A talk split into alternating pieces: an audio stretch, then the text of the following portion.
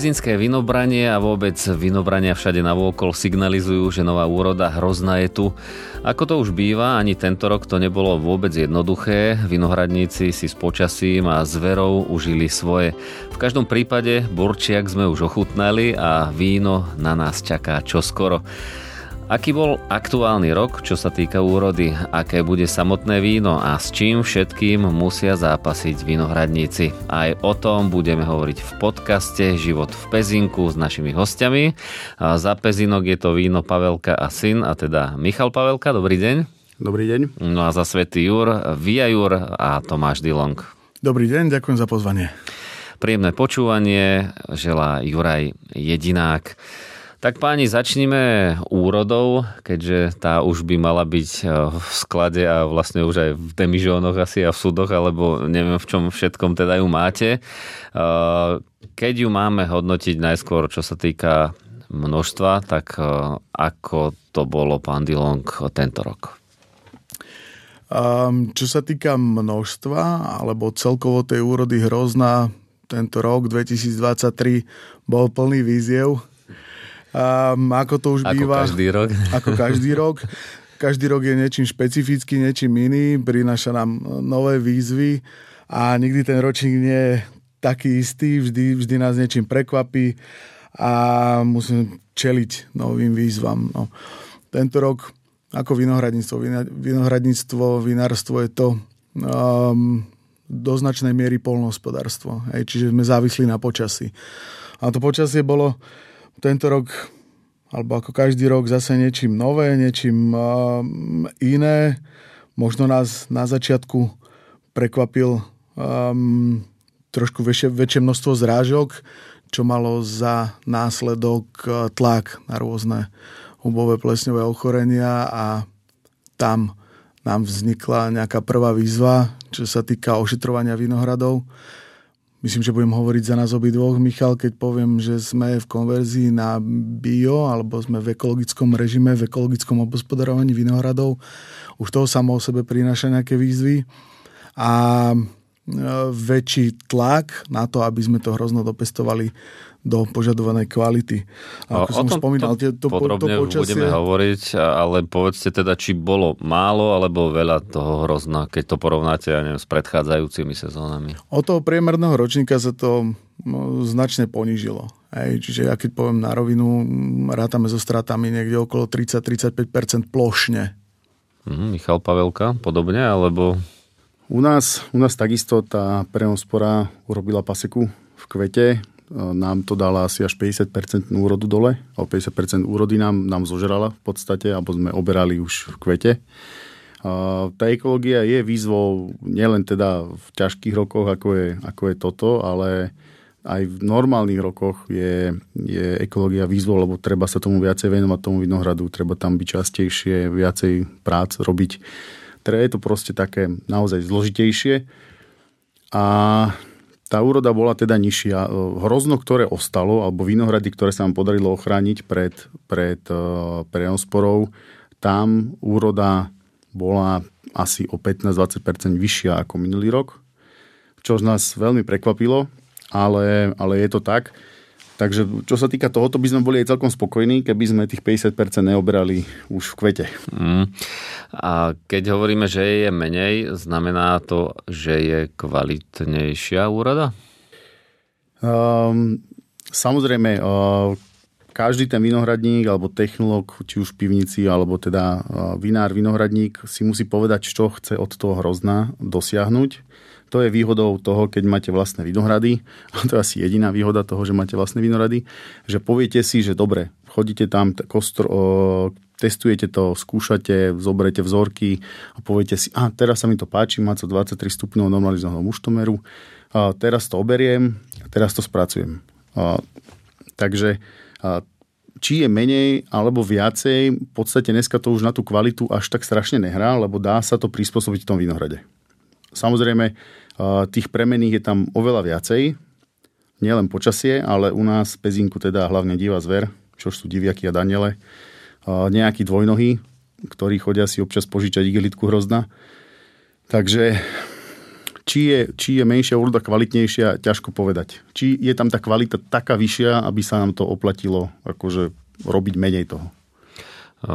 Keď zapojím aj vás, pán Dilong, ja veľmi laicky, keď si zoberiem to počasie, tak sa mi zdá, že ten rok začínal celkom dobre ale potom boli nejaké teplá, potom prišlo leto, ktoré bolo ale veľmi premenlivé, občas to bol skoro november, že teploty okolo 15-13 stupňov, potom o týždeň 40 e, e, Toto sa tiež podpíše na, keď hovoríme teraz nie o množstve, ale o kvalite toho hrozna, keď to tak povedať? Mm, určite áno, to to, že je nejaká úroda hrozná, ktorú potom dostaneme do pivnice, ešte vinár nemá teda vyhraté, potom sa musíme ďalej v pivnici s tým zapodievať a tam vidíme, tam to reflektuje, aký bol vinohradnícky rok, tak to sa odrazí aj na tom, na, na kvalite toho vína následne v pivnici. A sú tam určité faktory. Momentálne nám praje dlhá, suchá jeseň, aj keď zrovna dneska to tak nevypadá, pretože nám prší, ale Mm, tá dlhá suchá jeseň nám ukazuje, že môže byť kvalitný ročník na červené vína trebárs, hej, kde tá fyziologická fenolická zrelosť bude, hej, alebo ukazuje sa, že bude. Čiže ešte nejaké, nejaký vinič, alebo teda nejaké hrozno, keď to poviem tak veľmi ľudovo, vysí a nie je obraté tak, že ešte dozrieva, prípadne nechávate aj na ľadové, alebo ako? Zrozumie to tak, že podľa toho, ako máte odrodovú skladbu, tak niektoré odrody sú skorej dozrievajúce, niektoré sú stredne dozrievajúce odrody a niektoré sú neskoro dozrievajúce odrody. A je to pomiešané na Slovensku. Máme tu odrodovú skladbu pomerne pestru, čiže odrody, ktoré sa oberali skôr, na tých sa podpísali tie výkyvy počasia. Tie, ktoré sa oberajú neskôr, naozaj tá dlhá, suchá jeseň im praje a nemôžem to ešte ja takto za seba hodnotiť, že aký bude ten vinohradnícky rok práve teraz. Aj keď povedzme nejakých 80% hrozna už máme pod strechou, ešte stále ten um, vinohradnícky rok trvá. Mhm. Poďme sa pozrieť aj na to, čo už ste obidva naznačovali, že je tu nejaká klimatická zmena. Vyzerá to naozaj, že september už bude pomaličky tretí letný mesiac a október možno bude takým tým septembrom. Čo to znamená pre vinohradníka, pán Pavelka? Tak pre vinohradníka to znamená drobné zmeny, ale v podstate máme prvý rok, ktorý bol takýto, že sme mali ten, ten september krásny, teplý, slnečný, bezrážkový po minulé roky tomu tak úplne nebolo, čiže problém je ten, že u nás je ten každý rok je špecifický. Naozaj. A, takže zatiaľ by som sa k tomu nerád vyjadroval, či tá klimatická zmena bude taká alebo onaká. A, proste každý rok je tu iný. Úplne. Hej. My napríklad 10 rokov nám v auguste nepršalo tak ako tento rok.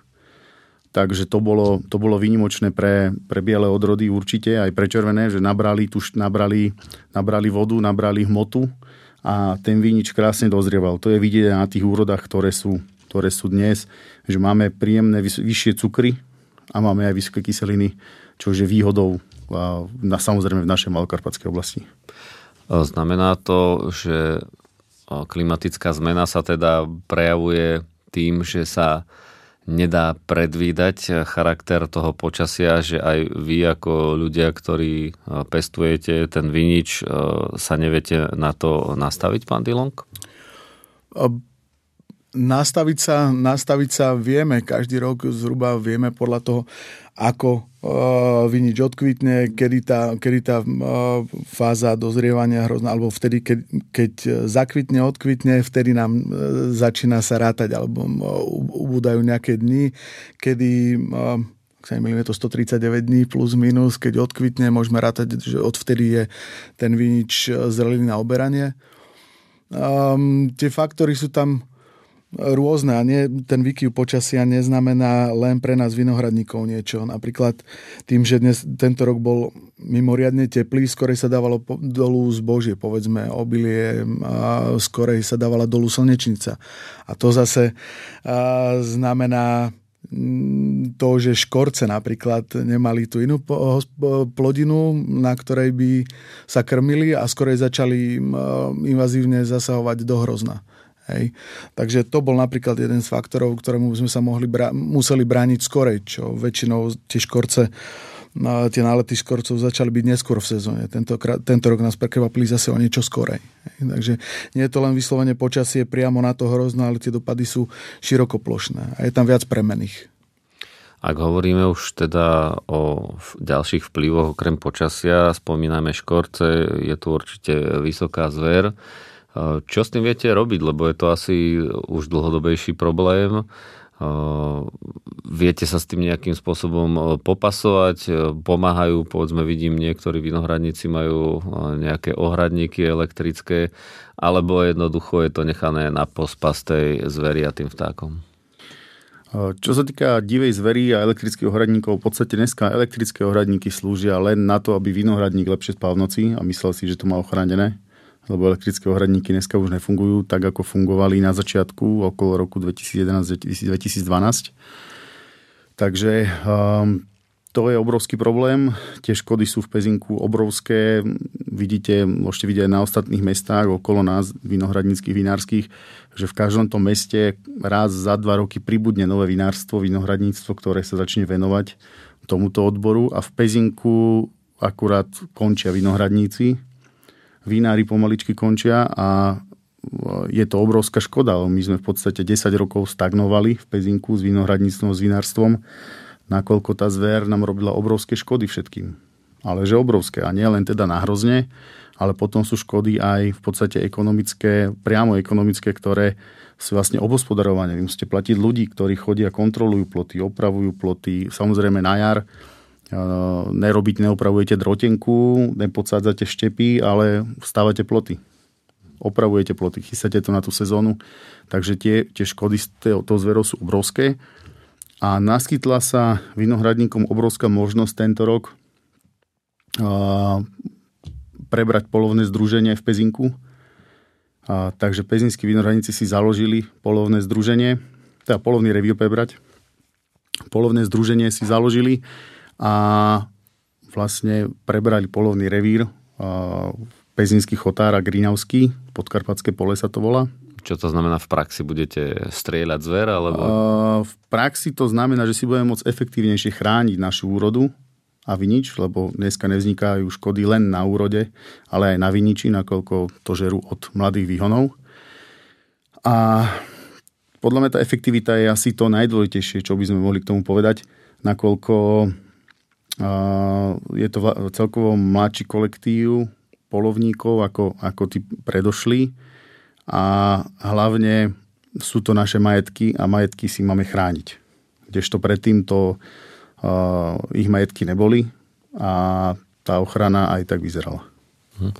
A pán Dilong, čo robíte v Jure, preto aby ste ochránili svoje majetky, ako hovorí Michal Pavelka? Ako Michal spomína, určite to oplotenie je určitou formou ochrany vinohradov pred škodcami, pred zverou, ale nie je to v žiadnom prípade 100% eh, ochrana. Sú eh, rôzne postupy alebo skúšame všeličo možné, ako tie vinohrady ochrániť od eh, teda klasického oplotenia, od elektrických ohradníkov. Existujú tzv. plynové plašiče, ktoré sú rozmiestnené po vinohradoch a takými tými časovanými tlakovými vlnami sa snažíme plašiť povedzme škorce.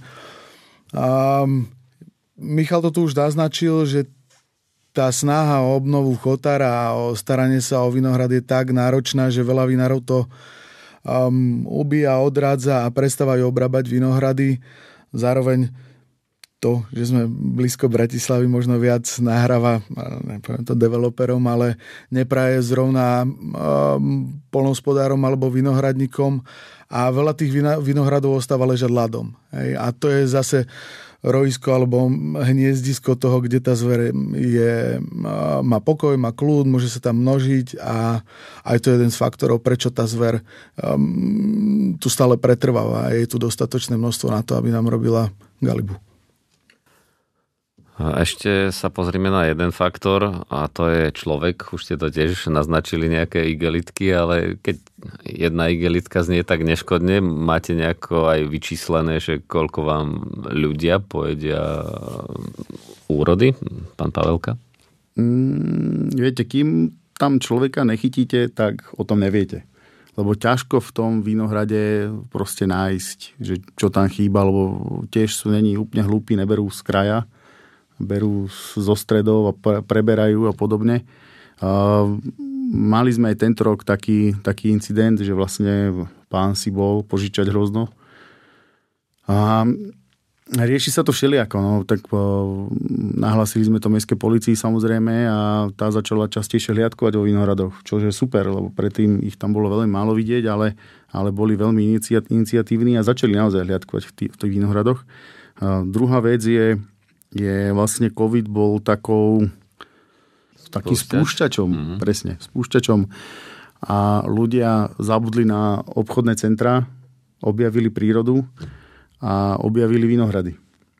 Čo už na jednej strane je super, lebo vždycky preto tie vinohrady sme aj budovali, aj, aj to okolie sme tak robili, ak skrášľovali vinohradníci Pezinský, aj s mestom, aby sme tých ľudí tam mohli privítať, ukázať im to, aké je to krásne v tých vinohradoch, že vieme, že môže to byť aj pekné, nie je to na ťažkej robote. Ale ten COVID nás trošku zaskočil aj s tým, že ľudia si to pomýlili s rekreačnou zónou. Viete, že to je náš pracovný prostriedok, my tam pracujeme celý deň, každý deň. Samozrejme jazdia tam traktory, jazdíme tam s autami, jazdia tam iné, iné techniky ťažké, ktoré sú a jedna vec ma strašne mrzí, že ľudia si to neuvedomujú. Že im tam častokrát zavadzame aj my sami. Je to, je to veľmi na nervy, hlavne pre hlavne pre nás, že proste vidíte, ne že nevidák, akože nepotrebujem, aby niekto ďakoval za to, že tam vykosíme tie jarky a podobné veci. Len proste to, že ľudia nevedia pozdraviť. Je také staré pravidlo vo Vinohradoch, sa všetci zdravíme. Ľudia nevedia pozdraviť. Nehovorím, že niektorí krútia hlavu, keď okolo nich prejdete autom alebo traktorom. Mali sme incidenty, kedy vlastne otec ešte v 2020 sme vysadzali posledný krát, teraz budeme na rok vysadzať, a išiel traktor a pani ho zastavila, že čo tam práši, že ona je tam na čerstvom vzduchu. A toto nám chýba, nejaká osveta tých ľudí, že ako sa správať v tých vinohradoch, čo tam, čo tam môžu, čo nemôžu. Uh, jasné, tie cesty sú meské, to nikomu neberiem. Ale boli vyrobené z našich pozemkov, za komasácie.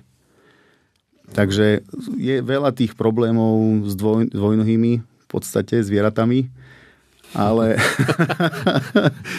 ale je to všetko o tom, že musia sa dať nejaké pravidlá a musia to ľudia rešpektovať. A je pravda, že keď ide jeden človek do Vinohradu a utrhne si strapec, keby to bol jeden človek, tak je to v poriadku. Ale keď si každý povie, že však je to len jeden, jeden strapec, presne tak, je a chodia to... do Vinohradu pravidelne a nie je to zanedbateľné množstvo, to je skvelé, že tí ľudia chodia do prírody. Ale viete ale teda povedať, rešpekt. že ich rastie ten počet tých ľudí, ktorí vám to berú, alebo toho odsudzeného hrozná, alebo nie, lebo keď ste ale... naznačovali, že, že vy vlastne neviete, ne, či Nevieme chýba, zistiť, či, nie. či nám to zoberá, alebo nie. Tak to, to sa veľmi ťažko dá zistiť, ale je to proste, viete, je to váš majetok. Jasné, je to ťažko, to beriem. ťažko, vypestované, ťažko vypestované ovocie, ktoré proste, viete, no, ja, ťažko to prirovať niečomu. Viete, dojde niekto k vám a zobere si, máte 5 tulipánov, zobere si 2. Tiež si to nevšimnete, kým začnete rátať. Viete, je to, je to tak. Proste každý si musí začať ceniť cudzí majetok. Lebo nie sme už v dobe minulej a dneska v podstate je všetko súkromné všade. Viete, aj táto budova je súkromná, aj, aj všetko. Takže veľmi radi ľudí vidíme vo Vinohradoch, teší nás to, že sa im tam páči, že čak, preto to robíme všetko aj, ale na druhej strane trošku tolerancie od nich, to by nám vôbec nezaškodilo. Takže príďte do Vinohradu, ale neberte si hrozno, lebo vinári ho potrebujú na to, okrem iného, aby sme si mohli dať aj dobrý burčiak, keď sa začne zberať úroda.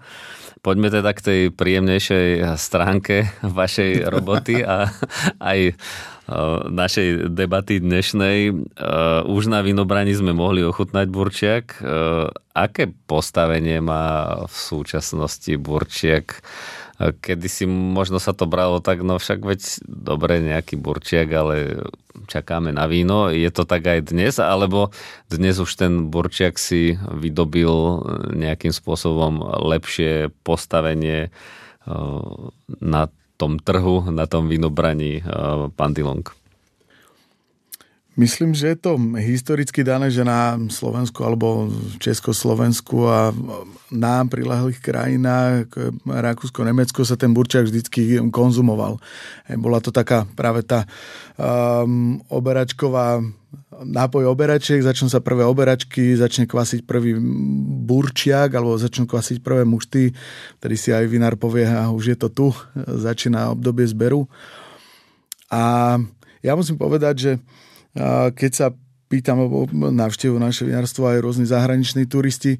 Ja im necelkom viem dobre vysvetliť, dokonca v angličtine, lebo nie je preklad na slovo burčiak. Hej. Čiže je to fenomén možno strednej Európy, ten burčiak sa vo vinárskych krajinách nekonzumuje až v takej miere ako práve u nás. A no, je to teda takéto naše vlastné, za čo sa nemusíme hámiť, lebo všetci máme radi dobrý burčiak. A, e, Ale tak majú ho asi všetci ten burčiak, nie? Však je to vlastne ako keby predstupeň vína, či ako tak to povedať? definícia burčiaku je vlastne čiastočne prekvasený muž, ktorý v, v určitom období toho alkoholického kvasenia vieme um, načapovať do nejakých nádob a ponúknuť ho ľuďom, hosťom, zákazníkom a tí to potom veľmi pochvalujú. Čiže každé to jedno, každý ten jeden hroznový muž alebo to víno si prejde štádiom burčiaku. Čiže ak hovoríte, že pre tú strednú Európu to je také, že fajn, typické, že vypijeme si burčiak, tak čo robia povedzme Rakúšania alebo Francúzi s tým tak burčiakom? Na Slovensku máme burčiak, v Čechách majú burčák, v Rakúsku, v Nemecku majú štyrm ale niekde, niekde vo svete, hovorím, ťažko sa mi to prekladá, lebo ľudia to, alebo tí bežní konzumenti to nepoznajú a nie je to až tak sprofanované alebo rozšírené. Takže preto, preto narážam na to, že je to skôr taká tá, taká tá stredoeurópska kultúra, tradícia, dedistvo. No sú aj rôzni majstri, ktorí aj burčiak sa snažia e, sfalšovať a oklamať ľudí na trhu. Ako rozoznám ten dobrý pôvodný burčiak, že keď si dám glk, že fuj, tak toto mi nedávajte, toto nie je Burčiak, Michal Pavelka. Tak e, rozoznať veľmi ťažko. Tam je to v podstate, podľa mňa je to tak ako pri víne. Čiže keď chcete dobre kvalitné víno, musíte ísť za značkou, ktorú poznáte a ja si myslím, že všetci slovenskí vinári, ktorí sú oficiálne, že vyrábajú víno, sú registrovaní, nikto vám nebude predávať uh, zlý burčiak v úvodzovkách, hej? čiže nejaký, nejaký falšovaný burčiak alebo podobné. A, takže tohoto by som sa nebal. Išiel by som za overenou značkou. To znamená, že viem, že je tu vinárstvo Pavelka, viem k nemu, viem, že majú hrozno, robia svoje, idem tam na burčiak. Skovajsovci, Detto, uh, Viajur, majú vinohrady, viem, že majú. Ťažko, ťažšie je to u tých, ktorí vinohrady nemajú, ale takisto sú to značky, ktoré si nemôžu dovoliť klamať zákazníka alebo byť chytený pri, pri nejakom klamaní. Takže normálny, oficiálny, samozrejme vino, vinári, vinohradníci, a tí musia mať vždy dobrý burčak. Samozrejme, nemusí vám chutiť vždy, ale poctivý by mal byť vždy. Narážam na to, že keď niekde na Orave alebo v Banskej Bystrici som si dal burčiak a potom som prišiel do Pezinka a dal som si burčiak na vinobraní, tak som si povedal, aha, tak ale toto je o niečom inom. Čiže asi sa dá všetko vyriešiť aj iným spôsobom ako poctivou robotou. Poďme teda k mladému vínu a k tej perspektíve. V súdoch už pomaličky to buble, formuje sa, alebo neviem, ako to vy hovoríte, vinári. Aké bude, pán Dilong, to nové víno? Bude to ročník, na ktorý budeme spomínať, alebo bude to nejaký štandard? Nechcem to pohaniť, keď poviem, že bežný priemer, alebo ako to vidíte? Tak na Slovensku, takisto nielen na Slovensku, ale vo Francúzsku teraz sú napríklad známe božole, kde sa tí ľudia tešia na to mladé víno, nové víno z nového ročníka. A už sme tu spomínali, že tento ročník um, je um, štedrý na pekné kyseliny, na tú sviežu aromatiku, tak sa, to nám, tak sa nám to javí aj vo vinárstve odrody, ako povedzme Sauvignon Blanc, Miller Turgau, Iršaj Oliver, sú tie skoro dozrievajúce odrody, už prešli tým prvotným alkoholickým kvasením, už sú bublajú kva, dokvasili v, vo vinných pivniciach a už sa pomaly školia na to, aby boli pripravené do flaše. Na Slovensku je to prvý novembrový pondelok, vždy, kedy sa na trh môžu uvádzať mladé vína a každé vinárstvo pripravuje vždy mladé víno už na takúto veľmi populárnu malokarpatskú vínu cestu alebo na tieto víne cesty a každý vinár sa rád prezentuje a takisto aj zákazníci sa tešia na tieto mladé vína. Je to taký preklenutie záver jesene, začiatok zimy, ale už tam sa dá odhadnúť, aký ten vinohradnický vinársky rok bol na základe týchto mladých vín. Sú to vína, ktoré majú krásnu, sviežu aromatiku, ak majú pekné kyseliny, tak je to radosť degustovať a ochutnávať. Bude to tak podobne aj u vás, e, pán Pavelka. A dá sa povedať teda, že keď ste spomínali tie nafúknuté e, bobule, že či bude to víno sladšie alebo suchšie, alebo to už je teda na vás, ako ho dochutíte v úvodzovkách? Tak samozrejme, tá cuk- tá, ten zbytkový cukor vo víne je všetko o technológii, Čiže musíme si povedať, ako to chceme. Pokiaľ je firma zabehnutá, snažíme sa, alebo my sa to snažíme ako zabehnutá firma robiť tak, že chceme nadvezovať na tie ročníky. To znamená, samozrejme, každý ročník je úplne iný, ale robíme raz e, suchý rulančedy, tak urobíme zase suchý rulančedy. Proste ne, aj tí zákazníci sú, zvyk, sú zvyknutí na niečo, tak musíme v tom aj my, my pokračovať. Uh, uvidíme, sám sa na to veľmi teším, ako to bude, lebo ešte sme nevyhrali ešte stále, stále to nie je vo flaši, ale im to predané. Takže to je asi to najdôležitejšie, čo nás čaká do budúcna. Ale... Tak ale už ste ochutnali, tak nám povedzte, aké je bude to, to vínko. Najlepšie. Najlepšie. Dobre, poďme ešte teda spomenúť nejaké akcie, ktoré budú tou možnosťou ochutnať to víno. Takže, pán Dilong, vy už ste začali e, nejakou inou cestou, tak povedzte, kedy a čo bude. Um, na Slovensku máme momentálne dve um, víne cesty, z toho chute Malých Karpat a Malokarpatská vína cesta. Um, obidve tieto akcie sú zamerané na to, aby uh, vinári otvorili pivnice. Um, širokej verejnosti a ľudia sa môžu prejsť po týchto pivniciach, ochutnať vína nielen teda z predošlých ročníkov, ale aj hlavne tieto mladé vína. Na tom je to myslím, že založené a každý sa teší, aby sa a dostal do pivnic svojmu obľúbenému vinárovi, pozrel si tie pekné priestory a zároveň ochutnal to, čo ten ročník priniesol. A veľa vinárov dáva ochutnať nielen tie mladé vína, ktoré už sú vo flaši, ale možno už aj taký, ten, také tie beta verzie roč, vína, ktoré ešte nie sú celkom pripravené do fliaž a na toto sa tí ľudia veľmi tešia. A zároveň to, a toto podujatie, alebo obidve tieto podujatia sú spojené s gastronómiou, s kultúrou a je to pre toho a zákazníka, hostia, klienta veľmi zaujímavé, lákavé a každý rok sa na to teší veľká kopa ľudí. Máte nejakú špecialitu, ktorú tento rok ponúknete a inokedy nebola? No, to, Víno. Vy ste typický slovenský, vy ste typický slovenský zákazník, lebo ten, slo, ten zákazník je veľmi náročný, príde k nám do vinárstva a pýta sa, čo máte nové? No, tak e, máme nový ročník v prvom rade, hej, ale Však zákazník na druhej strane čaká, že budeme mať vysadenú novú odrodu a budeme mať nejaký nový štýl vína a podobne. No, vinohrad sadíte na niekoľko desiatok rokov, čiže um, čo je nové, je hlavne nový ročník. Aj samozrejme kumšt a umenie vinohradníka, vínára, aby priniesol niečo nové a, a to zákazníka nejako zaujal. Ale je to, je to o nových ročníkoch hlavne. Skôr som to možno myslel tak, že či aj niečo sprievodné k tomu dáte, nejaký sírček alebo niečo podobné, Michal Pavelka. Tak čo sa týka týchto vinných ciest, tam sa ponúkajú také jednoduché labužnické veci ako mascený chleba. Keď niekto niekto chce strašne moc prehnať, tak mascený chleba s cibulou.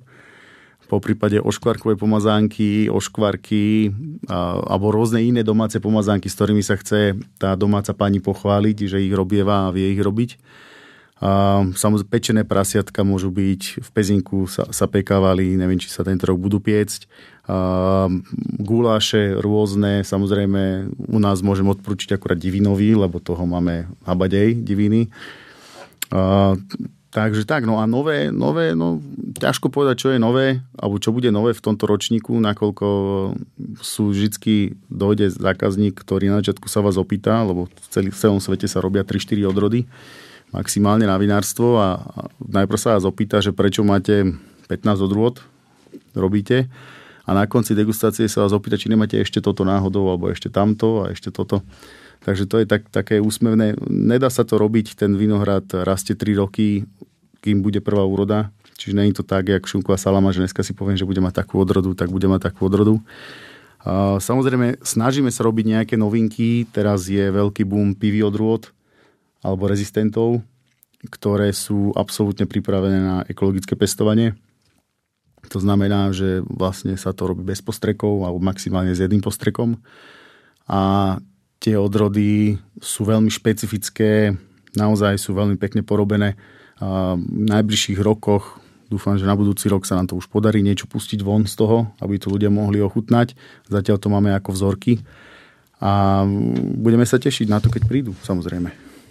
Tak teraz sme zase hovorili o tom príjemnejšom. Na záver, poslednou otázkou sa vráťme k tomu, čo sme už načrtli aj na úvod, že asi to nie je úplne jednoduchá práca a mm, niečo, čo by vedel robiť každý napriek tomu, keď ste spomínali, že v Pezinku možno skôr tí vinári ubúdajú ako pribúdajú, tak oplatí sa, alebo, alebo je tu nejaká motivácia, prečo by sa človek mal pustiť a aké je to náročné, ak si chcem urobiť nejaký vínohrad, ja neviem, s troma riadkami alebo štyrmi? Tak v prvom rade, čo je asi taká najťažšia vec, je kúpiť pozemok, na ktorom to, na ktorom to budete pestovať. V Pezinku je obrovské množstvo neobrobených vinohradov, ktoré sa dajú kúpiť samozrejme ako hovoril Tomáš na začiatku relácie, problém je to, že všetci by chceli za to, jak zastavený pozemok, lebo si mysleli, že sa tam bude stavať v blízkej budúcnosti, čož nebude. A potom jednoducho, poriadne oplotiť, normálne keltské opevnenie, tak ako je to na rozálke dneska, ako to nazvali ľudia prednedávnom. Vodná priekopa. Vodná priekopa, elektrický plot, ďalší elektrický plot, pevné pletivo, a potom tie 3-4 kľúče sa vám tam zmestia a vypestovať, aby ste tam mali. Samozrejme, dobre oplotiť, pripraviť tú pôdu. Není to, není to nič jednoduché. Možno to znie tak, že však to len vysadím, hej, ale sú tam roboty, ktoré sa musia robiť, ako je regulácia predvysadbová, hej, čiže zregulovať hlboká orba, aby aby ste tú pôdu aj vymenili, ale aj nachystali na to, že tie korene tej rastliny, aby sa ľahšie predierali, ľahšie sa to zakoreňovalo na druhej strane musíte to jednak vysadiť teda a potom sa o to starať. O, dať konštrukciu, čož není, není lacné. Môžete, máte rôzne druhy, či drevenú, betónovú, alebo najmodernejšia teraz je, je železná oplechová. Tam je tiež sú rôzne druhy. No a keď to všetko spravíte, natiahnete droty, tak len sa modliť, aby vám to nezožrala zver. Tí mladé výhony. A samozrejme, keď je moc teplo cez leto, musíte to poliať a tiež tam nejde liter vody. Dá sa začať aj bez nejakej špeciálnej techniky, ako sú traktory, pluhy a tak v podstate, ďalej? V podstate áno, nakoľko tie regulácie a plánírovanie dneska není problém ako službu spraviť. Sú na to firmy, ktoré sa na to špecializujú. A výsadbu tiež spraví firma. To už není, a kedy si sa kopalo ručné jamky a tam dávali štepy a zameriavali sa so špagátom. Dneska je to buď satelitom alebo laserom navádzané tie riadky, čiže traktor ide presne do, do roviny, vám to vysadí. Čiže to už je o to, o to je to hodne jednoduchšie a všetko sú to služby, čiže na to nepotrebujete nič. Aj na to zatlačanie slupkov alebo tú, to stavanie konštrukcie. Dneska sú firmy, ktoré to robia. Tiež to nerobíme sami, lebo nemáme na to čas a nemáme ani techniku.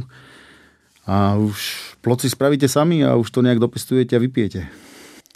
Ja to trošku odľahčím. Možno ma vystrihnete, ale pri Viniči platí jedno krásne staré porekadlo, že kto chce slopať, musí kopať. A, a naozaj je to, je to kus tvrdej roboty, ako Michal opísal. Je to strašne naozaj veľa. Je toho, je toho strašne veľa, čo, čo treba urobiť predtým, alebo čo treba urobiť počas toho, aby človek na konci obral nejaké hrozno. Na druhú stranu si povedzme, že ten vinič, keď či to sadíte v malom alebo vo veľkom, keď sa pozriete po Chotári, alebo nachádzame sa pod Malými Karpatmi, kde tá materská ornina je prevažne žula rula, sú veľmi nehostinné pôdy. Keď sa pozriete veľakrát po tom Chotári, tak tam nevidíte väčší strom, možno náletové dreviny, šipina, agát a podobne. Tým sa darí, týmto invazívnym. Ale nevidíte tu väčší strom, povedzme, nejaký krajší, ovocný a podobne, lebo tá pôda je nehostinná. Na druhú stranu, ten vinič v tejto pôde prekvitá. Keď trafíte dobrú odrodu, ako je pezinský, nádherný pezinský vlašak, alebo sveto Jurský Riňák.